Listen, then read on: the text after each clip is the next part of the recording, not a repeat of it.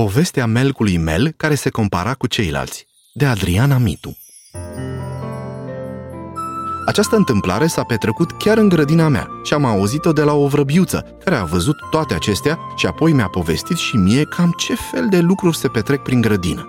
Se pare că în grădina mea locuia o familie de melci, care își făcuseră culcușul în pământ, lângă un copac și ieșeau uneori după ploaie. Familia aceasta era formată din cei doi părinți și fiul lor, Mel. Mel era un melcușor tare simpatic, ce își purta mereu casa în spate după el, la fel cum fac toți melcii. De fapt, nu era casa, ci mai mult locul unde dormea, deci patul său. Imaginează-ți cum ar fi ca noi oamenii să ne încărăm peste tot patul în spate.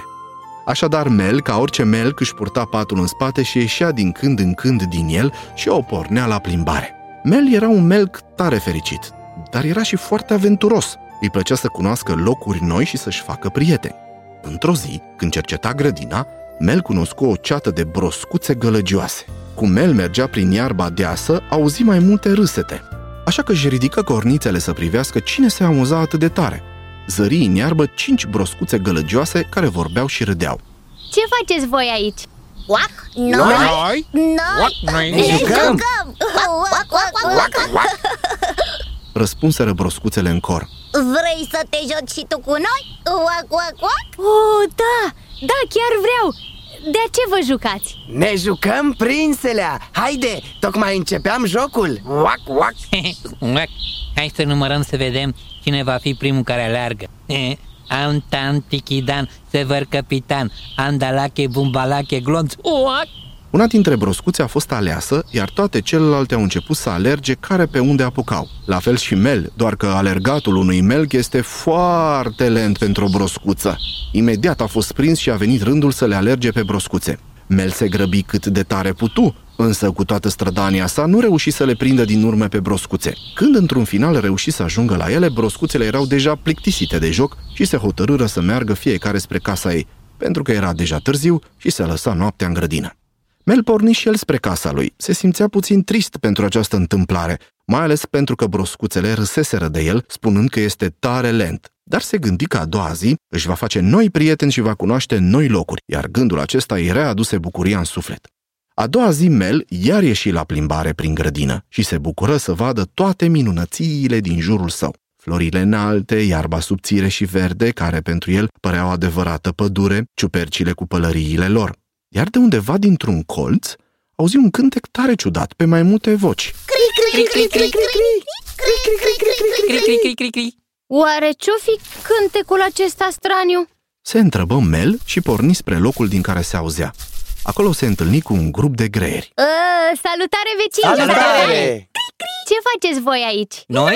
Cri, cri? Noi repetăm pentru un concurs! Wow! Ce grozav! Repetați pentru un concurs de sărituri? Da, exact! Vrei să ni te alături? Este tare distractiv! Eu?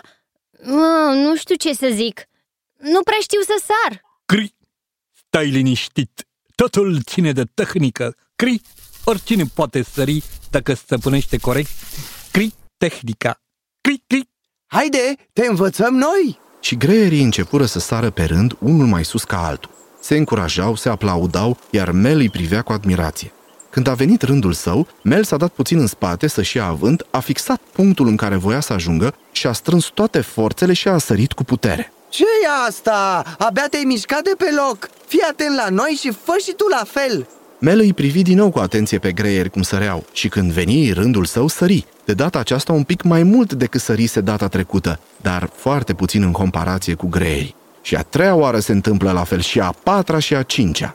Când se apropie seara, greierii păreau gata de o nouă rândă. Cântau de zor cântece de încurajare, dar Mel era extenuat. Plecă spre casă tare trist și îngândurat, cu cornițele ploștite și foarte obosit. Aproape că nici nu voia să mai ajungă acasă. Se putea culca acolo, doar avea patul cu el. Dar greierii făceau mare zarvă. A doua zi Mel se trezi și plecă din nou la plimbare prin grădină. Ți-am spus deja că Mel era un melc tare curios și plimbăreț. Mergând prin grădină de data aceasta întâlni un fluture. Acesta avea niște aripi mari și colorate. Mel fu uimit de frumusețea fluturelui. Așa că intră în vorbă cu el. Ziua bună, dragă prietene! Ce vânt te aduce pe aici? Vântul de vest care suflă cam cu multă putere astăzi dar este tocmai bine pentru că mi-antrenez aripile în prima zi de zbor. Prima zi de zbor? Cum așa? Nu ai mai zburat până acum? Nu, este prima zi ca fluture. Până acum am stat într-un cocon și înainte de asta am fost o mii de păroase. da. Tu? O omidă?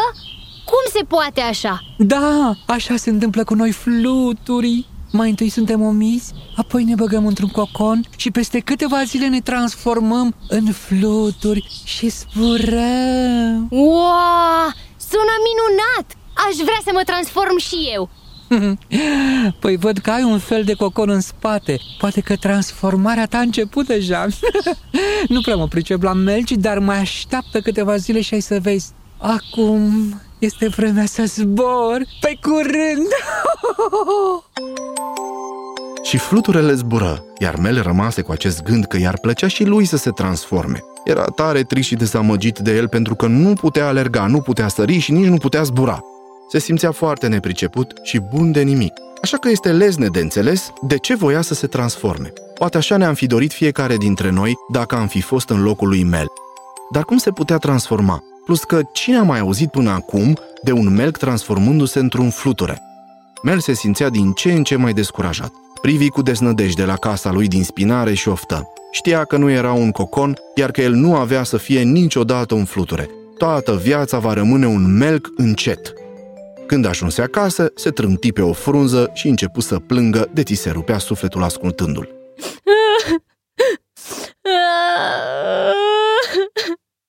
Mama se așeză lângă el pe marginea frunzei și ascultă plânsul. Îl mângâie pe căpșor și vorbi cu blândețe. Hmm, îmi imaginez că ai un motiv foarte bun pentru care ești trist.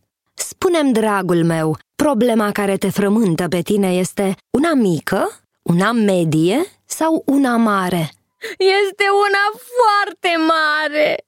Nu pot să alerg, nu pot să sar, nu pot să zbor, nu pot să fac nimic.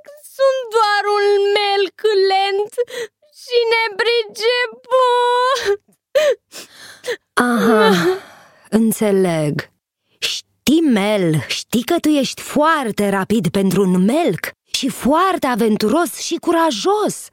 Dar îmi imaginez că din moment ce ai vorbit de alergat, sărit și zburat, te-ai comparat cu alte vietăți, nu cu melci, nu-i așa? Da, m-am jucat cu broscuțele și ele puteau alerga.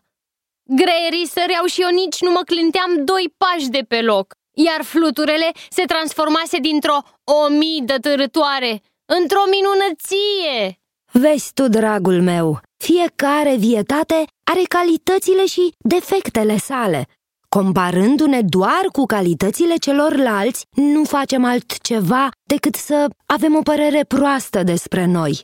Important este să ne cunoaștem calitățile și să le folosim. Atunci avem încredere în noi și ne transformăm cu adevărat. Îi spuse mama cu înțelepciune.